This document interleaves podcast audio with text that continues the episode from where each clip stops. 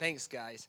All right, so I've got a I've got a word for us tonight, and uh, some of it is going to be uh, it's going to be in two parts. One is going to be a massive encouragement. So my goal is to be very, very, very encouraging. Um, the other goal is to be very, very, very challenging. So tonight's tonight's challenge um, is going to mix with tonight's encouragement. I want to I want to do it both. I want to intermingle it, and it'll be obvious because I'm going to say both many, many, many times. So you won't be confused about which one um, it, which one it is. One word quickly on rest. I, it's probably time for me to leave South Africa because I'm starting to understand Afrikaans.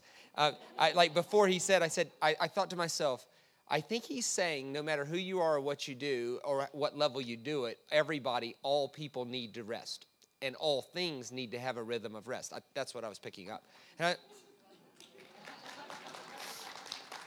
come on, because I heard Omo is rest.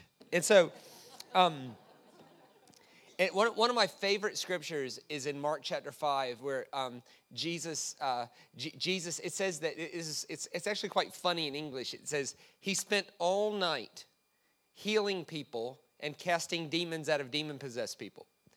Well, that's really empowering. And so he says the next, the next morning, he knew the crowd was going to be larger. So he left before the sun came up, which would like 4:30 in the morning he leaves before the sun comes up to go off to a solitary place to pray. And so the next morning, sure enough, the crowd had tripled and uh, they don't know where he is. But Peter knew his spot, so Peter went and found him. And I'm quoting Peter here. He says, Jesus, what are you doing, man? Don't you know everybody's waiting on you? And Jesus says, Really? Everybody's waiting on me? Then let us go somewhere else. I love that. I love that because I have felt that way and so have you. Really? They're waiting on me again? Then let us go somewhere else. And the point I'm making with that is that Jesus had rhythm in his life. Jesus knew when to be on and when to be off. Like, eh, let's think about it as in terms of music. Music is not made up of notes. Music is made up of notes, and I think the technical musical term is rests. And so music is not made up of simply playing everything in the right key. Music is made up of when to be on and when to be off, when to be playing and when to be not playing because it doesn't matter if you're in the right key. So some of the some of the when things start going awry in our life, what we often do, our default button is to say, "What am I doing wrong?" And oftentimes, it's not that we're doing anything wrong. We're playing the right notes in the right key, but our rhythm is off.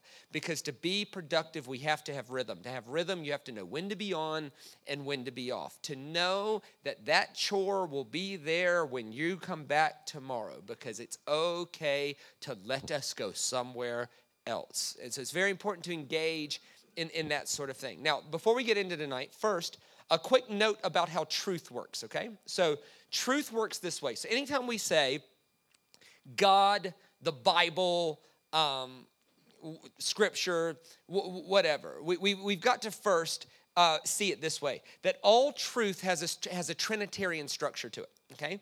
And if we, and if we remove any of the three, then we run into a problem. The, first level of truth is the literal or the objective nature of truth, all right? So that's pretty simple. That's something happened, somebody told a story.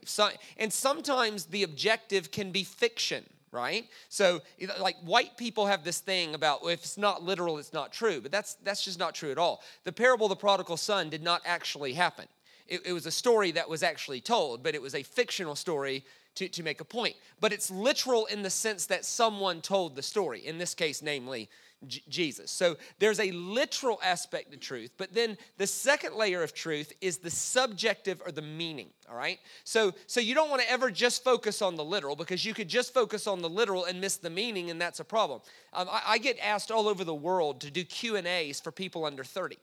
And um, because what they're finding is, is that people under 30 believe in Jesus, but they don't believe the Bible at all. They actually think the Bible is bupkis.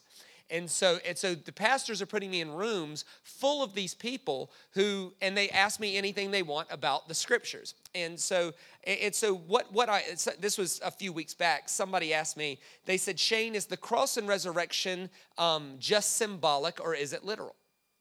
Is it just symbolic or is it literal? And I said, well, that's, that's a really dumb way to ask the question because if you're going if you're going to say just you got to say is it just literal? Because the symbolic is bigger than the literal. There's always more meanings than there is the one event that happened. Like what's more important that jesus literally rose or all the meanings that come from that? Like death doesn't get the last word jesus does. New creation could burst forth in the middle of this one. If you were wrong about death what else could we be wrong about? That surprise can invade your world tomorrow. That your tomorrow is not simply a repeat of your yesterday because resurrection is here. Well, that's far more compelling than doing scientific research on proving Jesus actually rose. Like, if, if, if all we, and let's be clear, we all believe Jesus actually rose. The point is, is that you could spend your whole life proving that literally and still miss the whole point of all the meanings, right? Because if all you care about is literal resurrection, why not just worship Lazarus, right? He rose first. But there's no such thing as a Lazarite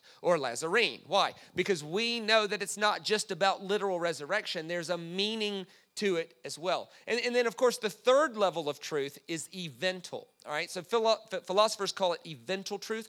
Evental truth is, is not simply believing in something and not simply affirming that something, but allowing that something to fundamentally shift the way we see our whole world. Like the cross and resurrection should not be something we believe in. The cross and resurrection should be more profound than that. It should be something that fundamentally shifts the way we see our entire world. Let me see if I, I'll illustrate it this way. If your wife has a baby, right? So your wife has a baby, and they wipe the baby off. They do whatever they do when you have a baby. And then they, they hand the baby to the dad. And the dad says, Oh, she's the most beautiful girl in the whole world, right? Well, what if someone else was standing there and that someone else said, Really? Prove that literally. Actually, there's gonna be a lot of girls that are uglier than her, and there's gonna be a lot of girls that are prettier than her She's going to be somewhere in the middle. What you should be saying is, oh, she's the most average girl in the whole world, right?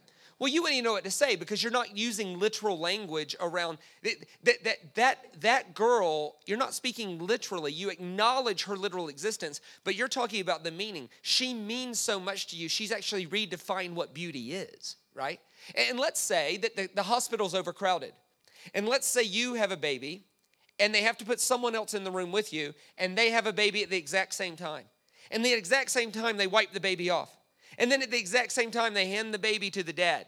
And the exact same time, both fathers say, Oh, she's the most beautiful girl in the whole world. Are these two in conflict? Is that something to argue about now? No, they're both using meaning language. But then let's say you go home. And on your way home, your neighbor down the road, who you've never met, has blue balloons in the front yard and a sign that says, Welcome to the world, Billy. What assumption would you make? You would assume that they've had a baby as well, and it's a boy, and his name is Billy, right? Now, you can fundamentally acknowledge the literal existence of that new baby without it meaning anything to you. Because your baby, you acknowledge that existence, but it also means something to you. But there's a third level, and that is evental. So if you if you bring the baby home, and every night before you brought the baby home, you would go out with your friends, you would throw darts, and you would drink a beer. And then you would throw darts and you would drink a beer. But then you bring the baby home. And the first night the baby's home, you go out with your mates, you throw darts, you drink beer. The next night you go out with your mates, throw darts, you drink a beer. The third night you throw darts and you drink a beer, right? At some point the wife is going to say, "Excuse me, we have a baby now." Right? And you go, "Of course." I 100% believe in the literal existence of that baby. And not just that, that baby's the most beautiful thing in the whole world to me. But until there's a fundamental shift in how we see our world, that truth of that new life has not come full circle with its full power yet, right? And that's what I want to talk to you about tonight. I want to talk to you about the cross and resurrection, but not as a belief, I want to talk to you about what it means to not just believe in the cross and resurrection, but allow the cross and resurrection to fundamentally shift our world. This was a real challenge in the first century because the crucifixion of Jesus surprised everybody. The followers of Jesus thought he was going to take over Rome. When Rome killed him, that was surprising. What was more surprising was resurrection The Hebrew people had no file folder for resurrection. Matter of fact, they didn't even have a word for it. The, the, the, Hebrew word for resurrection and the Hebrew word for surprise share the same root word. And that makes sense because if I died tonight and you came to my funeral on Thursday and I showed back up here on Sunday, surprise sort of cuts it. So when they were dealing with resurrection, they they struggled with putting words around it because there was no file folder for it. Which is why in the New Testament alone, you probably find 15 different meanings for resurrection. And none of them are wrong. And none of them are in conflict with one another. It's both and. And so, one of the most popular passages on this is 1 Corinthians 15. And I'm going to show you the end of this. There you go. So, so if you notice the, the reference, it's 1 Corinthians 15 58. Now, what that means is, is that he has spent 57 verses trying to explain resurrection. Now, 57 verses in Bible terms is a saga, okay? It is a long passage. It's the Shawshank Redemption. It is it is an unbelievable and, and you know what if you read it it actually doesn't make much sense you could tell paul is struggling for language he's going so you see, the corruptible must take on the incorruptible in order to inherit the imperishable. Which leads to this question What? Right? He says things like, Oh, so you see, because of resurrection, there's no need to baptize dead people anymore. Which leads to all kinds of questions like, Was that ever a problem? Did, was there a business? Come, bring your corpses. We will. That just doesn't make any sense. Like, what's going on here? But like all great rabbis, all great rabbis, they summarize their whole point in one statement at the end. And Paul's a great rabbi. And so, verse 58 is in case you missed the whole 57 verses of detail, here's what I'm trying to say. Here's what he says Therefore, my dear brothers and sisters, stand firm, let nothing move you. Always give yourself fully to the work of the Lord, which is, by the way, what you're doing because you know that your labor in the Lord is not in vain. Here's what Paul is saying it's not the doctrine of the cross of resurrection, but the meaning and the evental nature of resurrection means this that if you're doing something for God, it is never wasted. You'll never waste your life doing something for God. Now, here's my question What if we believe that? Or do we believe that? What if, what if we put on an event? And we're expecting 200 people and 70 show up. Did we waste it that night? Or if we did it for God, is nothing ever in vain? You know who I feel the sorriest for in this room? Is the music people. All right? And I'm gonna tell you why. I travel the world and don't think it's Lewende Woord, don't think it's South Africa, it's worldwide. When the musicians start the service, the place is one third full. And by 20 minutes in, that's when everybody's there. But that's when the musicians are winding up, right? And here's the thing out of all the teams, the musicians are the ones that require the most preparation and practice. And I feel bad for the musicians. I'm waiting for a musician to lose his mind one day and go, Where have you people been? Are you late to everything? We have practiced all week to do this, and you're not bothering to show up to the last song. What is wrong with you? Right? Yeah. Exactly. I'm waiting for a church to be brave enough to put the sermon first and the musicians last, and people might would learn. But that's not going to happen because I can tell you, it takes about 12 hours to write a sermon. Sermon writing is spending 12 hours with four researchers to put together a talk that's going to take 40 minutes to deliver so that people can criticize you who haven't thought about it. Anyway, so here's my question. If you're a musician and half the people don't bother to show up, are you wasting your time? The answer is if you do, maybe. If you're doing it for God though, nothing is wasted. What if you start a business and it doesn't work? Nothing is wasted. What if you give five years to a relationship and they leave you? Nothing is wasted. This is a fundamental way to see our world that if we're doing what we're doing for God, then nothing is wasted. My first encouragement to you is this, and it's the only encouragement The only and biggest encouragement I'm to give you is this if you're sitting in this room and you're doing what you're doing at this church because you're doing it for God, then if it works, it works. If it doesn't work, it doesn't work. But it is not wasted. Does, does that mean that you shouldn't correct things? No. Does that mean that you shouldn't always be looking to make things better? Absolutely not. Leadership is challenging the process to make things better. But in terms of how we evaluate whether we wasted our life or whether we gave our life to something that's meaningful, if we believe in resurrection in a way that changes the way we see our world, then whether it works or whether it doesn't work, you never waste your life. My encouragement to you tonight is this that if you're doing what you're doing for God, whether it works or whether it doesn't work, you have not wasted your life because when you do it for God, nothing is in vain. Now, if I can point out something that should be obvious, the guy that wrote this died in 57 AD, having not known if anybody bought his message. Paul died at the hands of Nero before he knew the church was going to take off. Paul died at the hands of Nero before he knew any person was going to still be sitting here talking about his writings. Paul died. Paul was saying this before he knew it was going to work. Now that is inspiring. Which leads me to this. There's a great passage in the Old Testament that tells a story. It's a very important story to Jewish history. It's so important, actually, that it's told twice in two different books from two different perspectives. Let me see if I could set it into, uh, into context. There's a guy named David. He kills a giant guy, gets very popular with everybody except the king. The king starts chasing him around. When you become the enemy of the king, you also become the enemy of all the king's friends.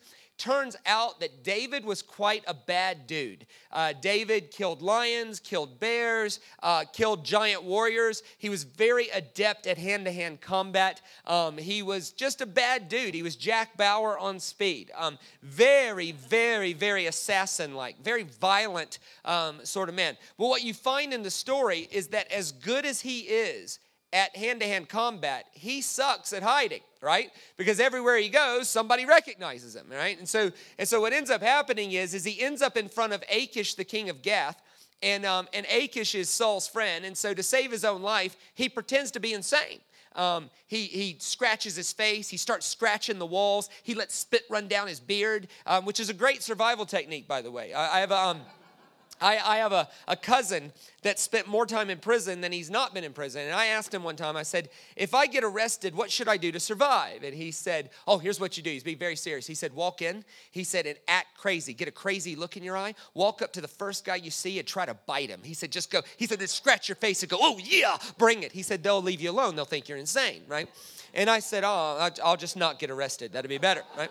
So, so that's what happens in this story. And David David leaves and goes to a cave called Adullam.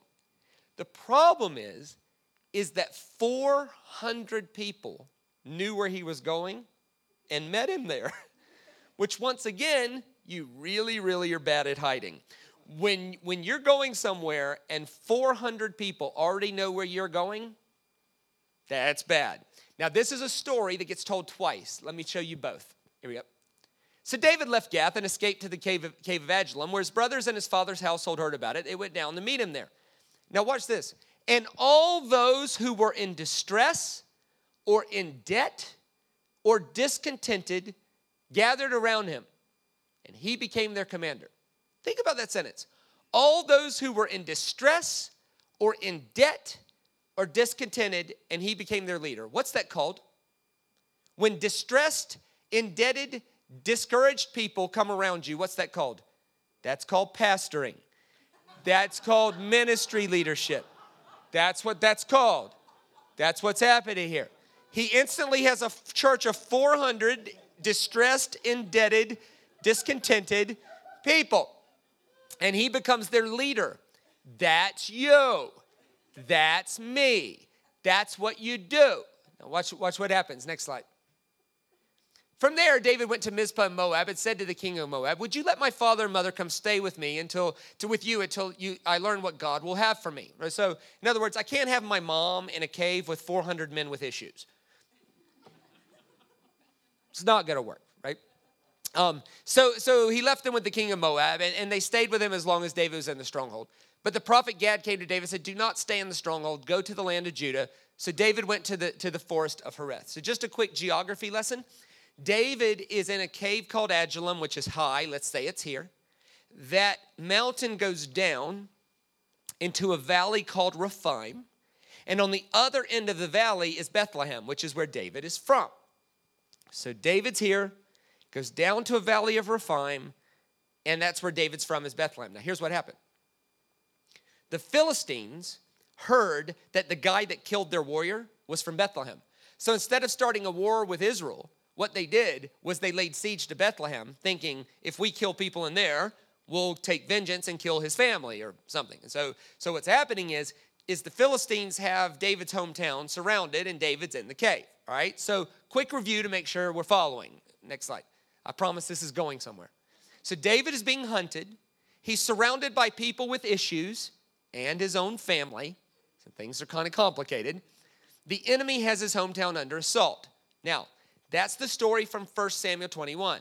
It gets told again in 2 Samuel. Here's that version of the story from a different perspective. David, during harvest time, three of the 30 chief warriors came to David at the cave of Adullam. So there it is again. With a band of Philistines was encamped in the valley of Rephaim. At that time, David was in the stronghold, and the Philistine garrison was in Bethlehem. And David longed for water and said, Oh, that someone would get me a drink of water from the well near the gate of Bethlehem. Now let's ask a question, and I'm not trying to trick you here. Is David being literal? No. David is looking out, longing for simpler times. Remember when David was a shepherd and he thought he was being overlooked and he asked God to promote him? And then God promoted him? And he ended up in a cave with people with issues? Sometimes you think you want God to promote you, but when God promotes you, it's not what you thought. That's what's going on here. And if you're if you're growing as a leader, we all have times where we long for simpler times. All of us. Oh. Re- remember when our business was small and growing and we wanted God to grow our business and now we've got 70 employees and the tax people care about what we do and Oh, I think I want water back from when we were there. Remember when your ministry was small?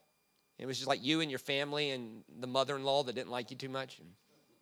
You think, God, grow our ministry, God, grow it, God, grow it. And then God grows it, and you've got more pressure than ever before. And you look back and go, oh, I just think I want water from where I came from. This is that. David was a shepherd who wanted God to promote him. God promotes him, and it wasn't what he thought. He ends up in a cave with people with issues. And he uses a metaphor I just want to go back and drink from the well I always drank from. I will give all this up if I could just go back and do that. He's using a metaphor, right? Now, three of these guys take him serious, right? And watch what they do. So three of the mighty warriors broke through the Philistine lines, drew water from the well near the gate of Bethlehem, and carried it back to David. This is what I picture in this. Do you remember the movie? It's probably 20 years ago, National Lampoon's Christmas Vacation, right? And Clark Griswold, um, he spends he spends his yearly bonus before he actually got it to put a pool in. And then when it came on Christmas Eve, the boss had decided to end Christmas bonuses, and he got a fruit of the month club, right? And he loses his mind and he says, What I wouldn't do for my good for nothing boss to be brought here from his posh mansion across town in his pajamas with a red bow wrapped around him. And the crazy cousin Eddie goes, Are you serious, Clark? And he goes and kidnaps the guy. That's what's going on here. David is speaking metaphorically, and three of these lunatics take him serious. Now watch what happens. So they bring this water back to David, but he refused to drink it. Now that's 20 Ks one way through enemy lines. That's 40 Ks round trip, fighting through enemy lines to get this guy water. And his response was, What then? What do you do when you've given your life to serve a group of people and they don't accept it? That is the test of leadership. The test of leadership is not when they're patting you on the back. The test of leadership is when you put on an event and they don't show up. When you preach a sermon, you poured your life into this sermon and you know if people will just apply it, it'll change their life. And yet you preach it and you preach it and you preach it. And then at the end, somebody goes, That. Because then we start thinking, Am I wasting my life? And the question is, Did you do what you do for God? Or did you do what you do so that they would drink it? What happens in this story, these three guys risked their life to get David water, and David's response was far from compelling. David was like, oh no, I'm not touching this. If you're those three guys, what are you thinking? I just walked 40 Ks through enemy lines to get you water, and you poured out.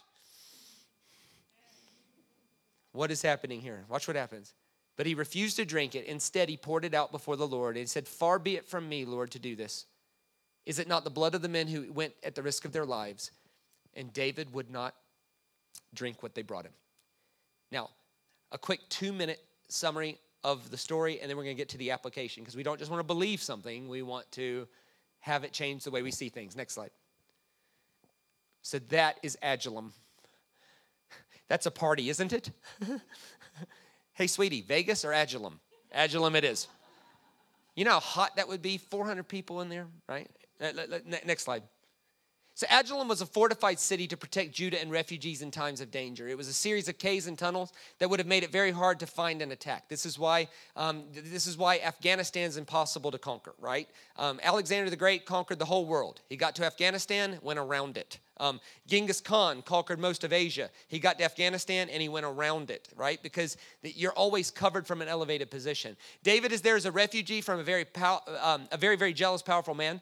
Um, Adullam is two miles from where David defeated Goliath. So from that elevation, he could have seen where it all started.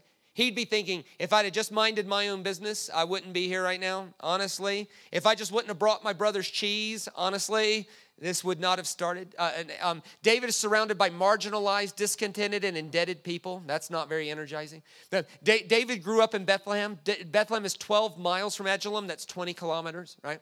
David seems to be using a figure of speech, longing for simpler days, right? Oh, I just want to go back to what I always had. Next slide. Three of these guys with issues take him serious and walk 12 miles or 20 kilometers, mostly behind enemy lines to get him water. After walking 40 kilometers through enemy lines, David refuses to drink it and he pours it out. All that to get to this. David turns the act from duty to an act of worship. Those three guys went because it was their duty to serve their commander. But David didn't see it that way. What they saw as duty, David saw as sacrifice. And if it's sacrifice, then it's holy and it can't be touched. Which leads me to this question. My encouragement to you tonight as leaders is this if you're doing it for God, you've never wasted your life.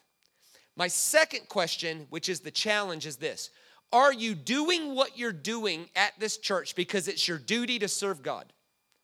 Or are you doing what you're doing at this church because you see your life as a living sacrifice and you're simply offering that gift back to God as a living sacrifice? Here's the problem if you're doing what you're doing out of duty, it's not wrong.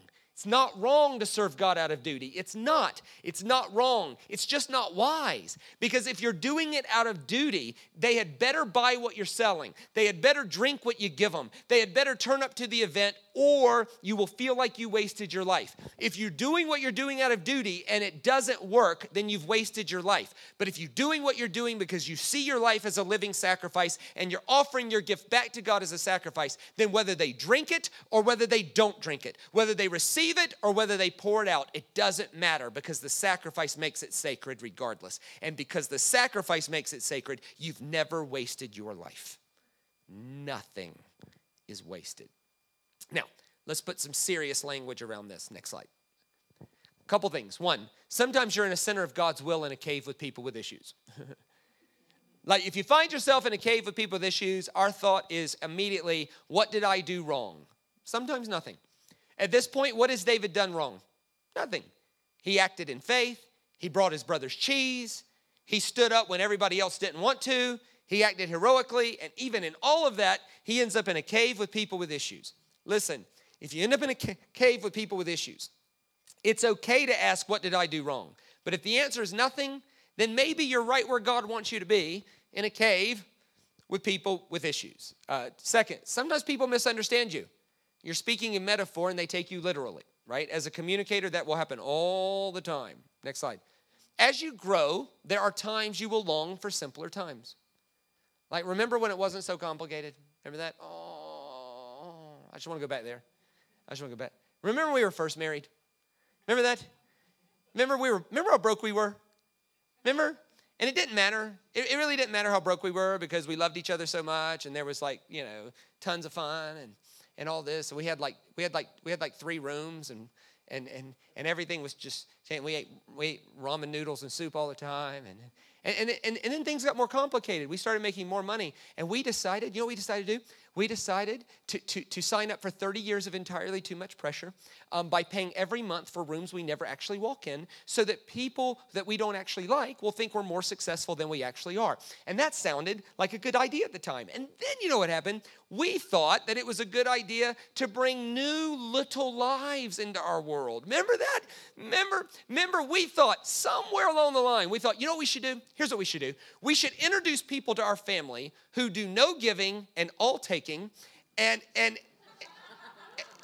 yeah, they bring nothing to the table. They just eat and eat and eat and take and take and take and energy and energy and energy.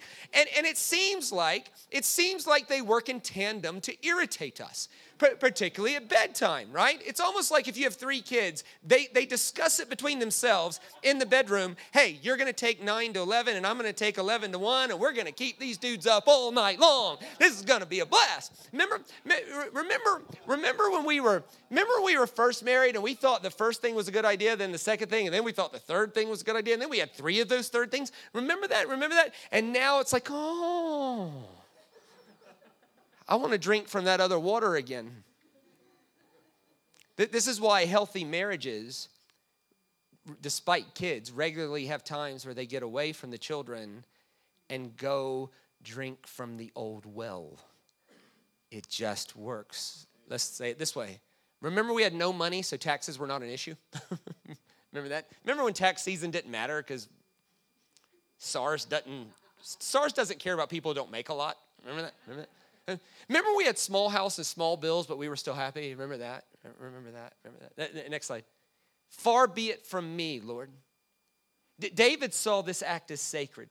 He took their act of duty, they thought it was duty, and he says, No, no, no, it's big, it's beyond duty. This is sacrifice. This is sacred. And if it's sacrifice, then it makes it sacred. And he does something that was very common in the ancient world. Just one quick thing for you Bible nerds. He, he, he does something called the drink offering, which was a very common thing at the first of every month that they would have to do to acknowledge that everything comes from God. Like, here's the scripture for it if you need it, or you could just take my word for it. Numbers 28. With each bull, there's to be a drink offering, a half a hin of wine, with the ram, a third of a hin, and with each lamb, a quarter hin.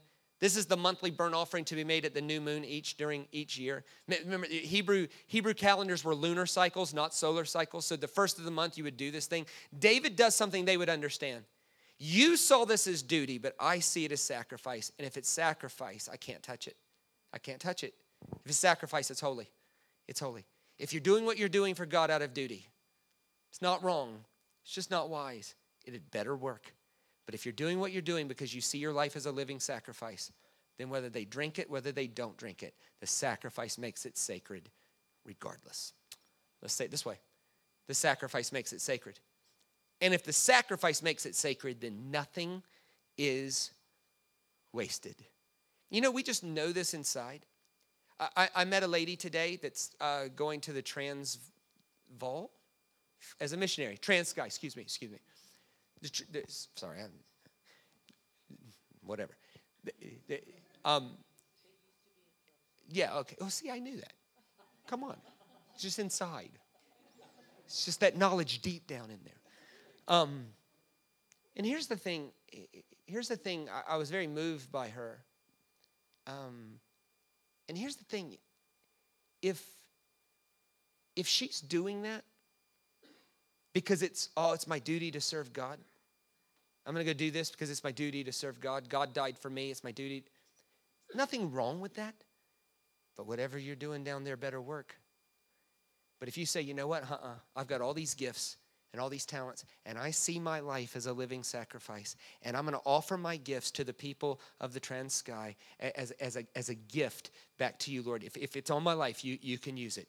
Then whether it works or whether it doesn't work, it doesn't matter because the sacrifice makes it sacred regardless. You are not wasting your life. Same with me.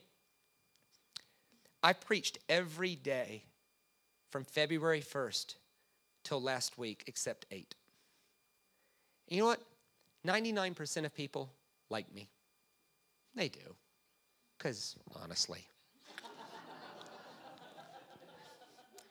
if you sleep in and drink Coke, you too can one day have a body like this. And here's the thing here's the thing 9,900 emails.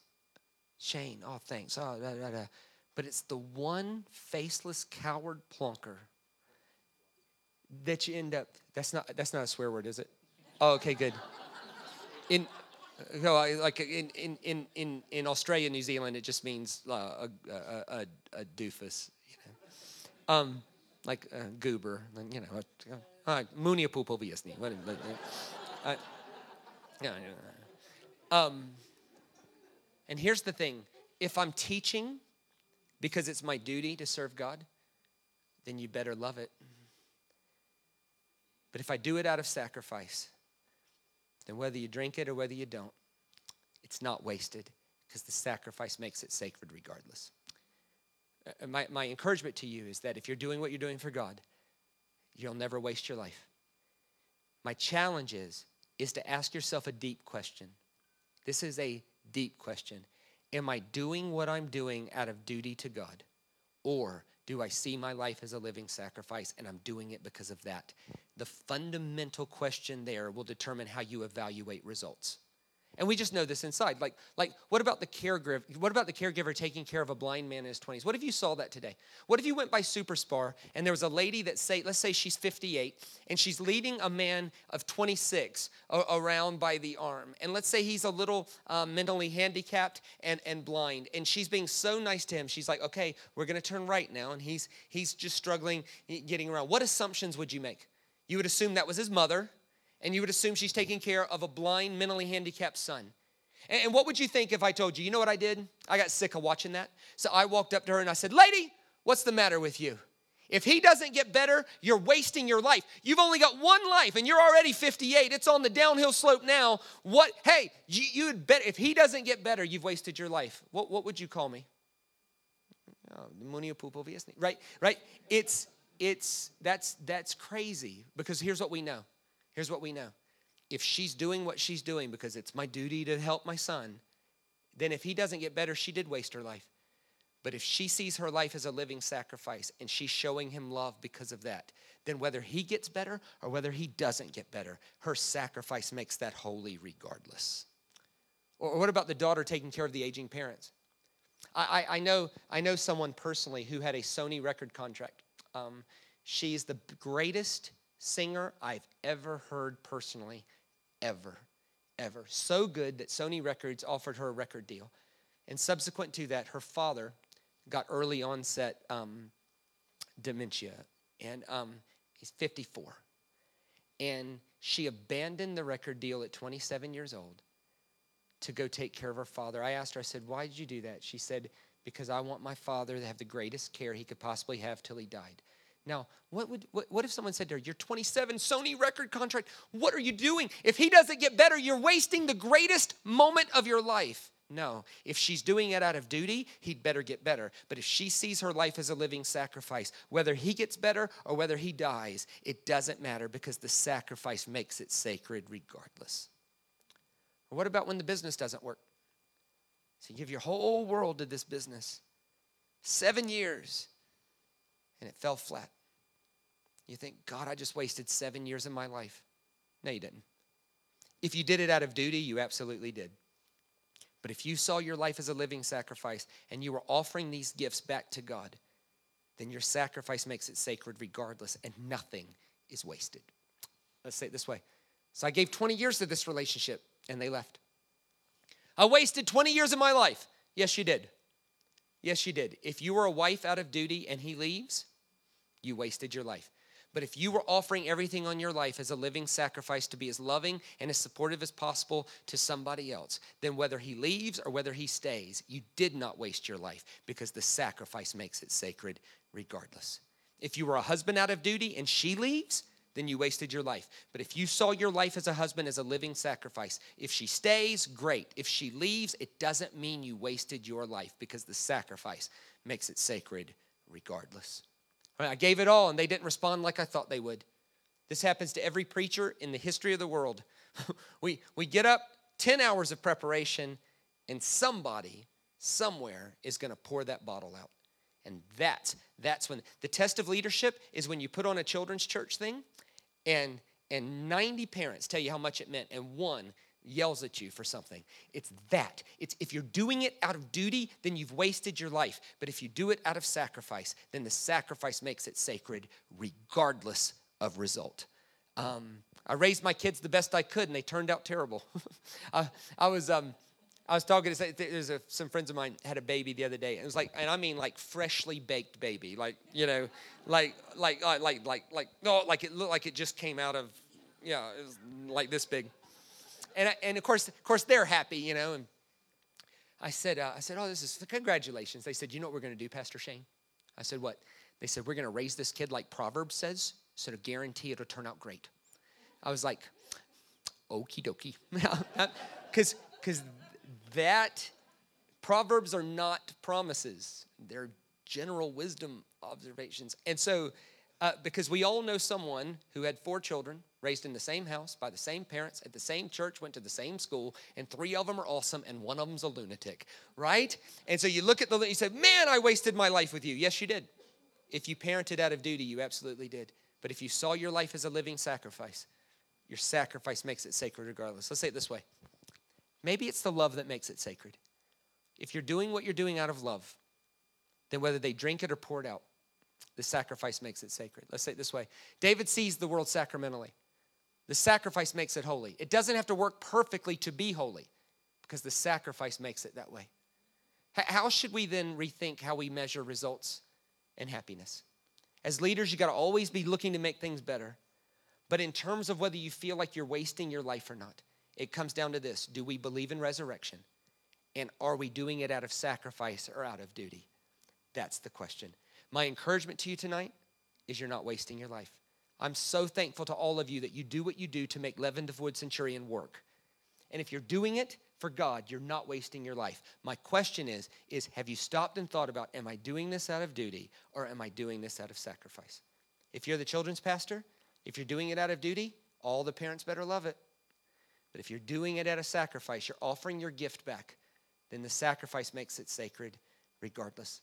If you're going to be a missionary in the Transkei, if you're doing it out of duty, it better work. But if you're doing it to offer your gift as a sacrifice, then your sacrifice makes it sacred regardless. If you're the worship leaders, just the fact that half the room doesn't show up on time. If you're doing it out of duty, you'll think you wasted your time. But if you're up there offering your musical gift back to God as a living sacrifice, then whether they show up or whether they don't, the sacrifice makes it sacred regardless. But my God, show up on time.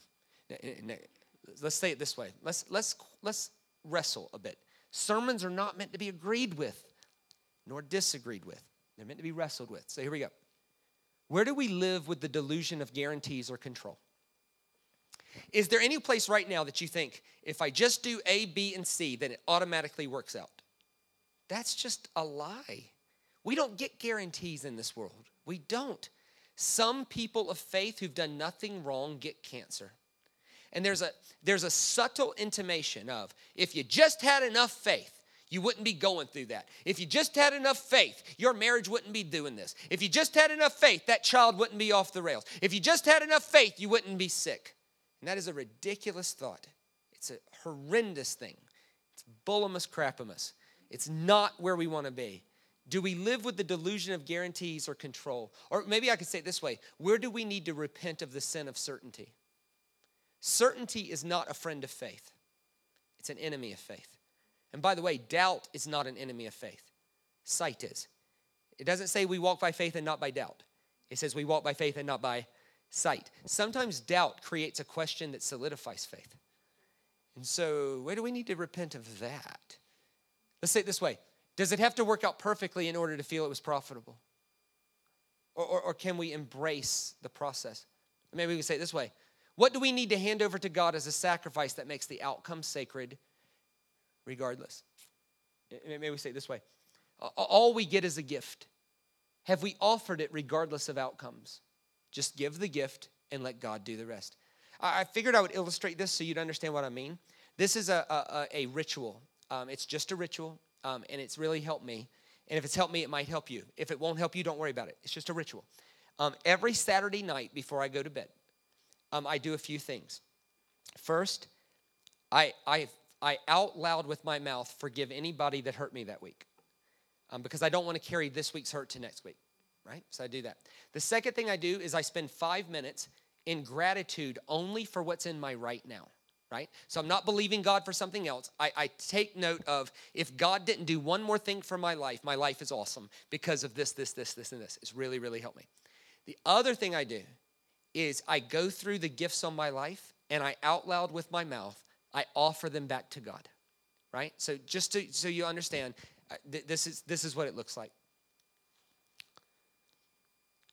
Lord, thank you for my voice. It's a gift. Please keep it going because I'm literally not good at anything else. If I lost my voice, I'm stuffed. I don't know how to do anything else. So, but I'm going to offer my voice back to you. If you can use this, I offer it back as a sacrifice. All week I'm going to teach as a sacrifice to you. Oh, Lord, thanks for my mind. Thank you that it works different than other people's. It makes me special. Thank you for that.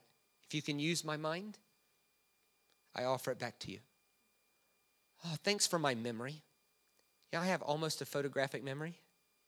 Um, I, I don't have any memory for hearing, which is why I'm terrible with names unless you have a name tag. And then I can take a picture of your face and your name tag, I won't forget it. I, I can close my eyes and read pages of books. Um, that's a gift. I didn't ask for that. I didn't deserve it. It's a gift. Unless, well, unless you're trying to forget something, then it's terrible. I accidentally saw my granny naked once. And, um, yep, it's there. There it is. Oh, oh, oh, oh, oh. She looked like a hound dog in a shower cap. Like, Nothing was where it was supposed to be. I I can't believe. See, it's there. See, it's there. The photographic memory is helpful, unless you're trying to forget something. So I, so thank you, thank you, Lord, for that. If you can use my memory, you can use it. Oh, my legs are healthy. Thanks for that. You know, seven years ago, they had to do a 14,000 US dollar surgery on my legs. 14,000 US, 170,000 Rand or something to fix my legs because the blood was pooling in my feet and not getting back to my heart uh, because I was sitting in economy class too much. Um, and you teach Sunday school. Um, I'm joking. It's it's metaphor. Um, and and so they had to they had to go in and they had to run a wire from my foot to my groin and, and they, had to, they, they had to heat that wire up to 1500 degrees Celsius and kill that vein and then reroute the blood in my foot to a different vein source to get back to my heart properly. And now my feet are the right color again. They, they were blue. They were as blue as your shirt. And they, the doctor couldn't find a pulse in my foot. It was a real problem, you know. And it was from, it was from the airplane. Um, but it's fixed now. So if God can use these legs, I'll just offer it back.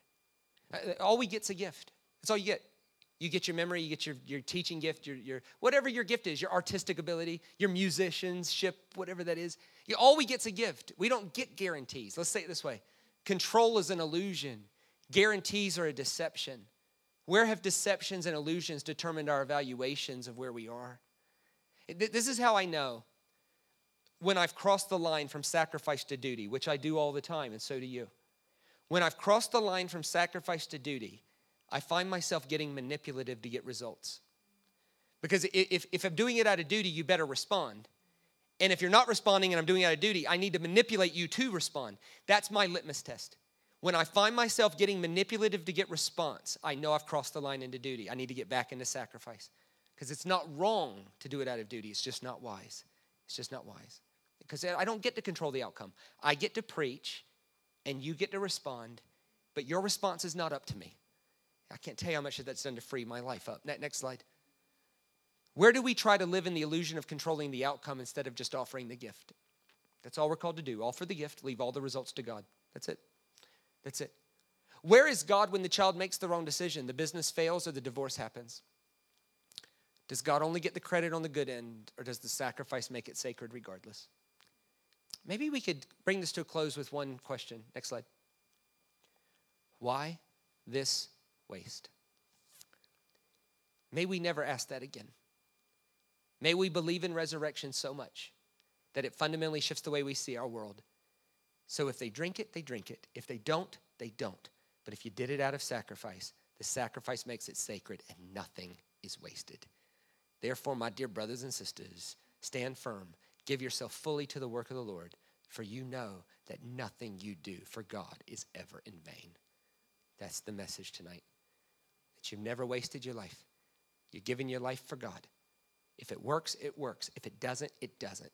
But the sacrifice makes it sacred regardless. I hope you've really enjoyed tonight. I hope you drink it. I hope you change your life. But if you pour it out, it's okay. I did it out of sacrifice. And the sacrifice makes it sacred regardless. Until I see you again next year, grace and peace, everybody. God bless.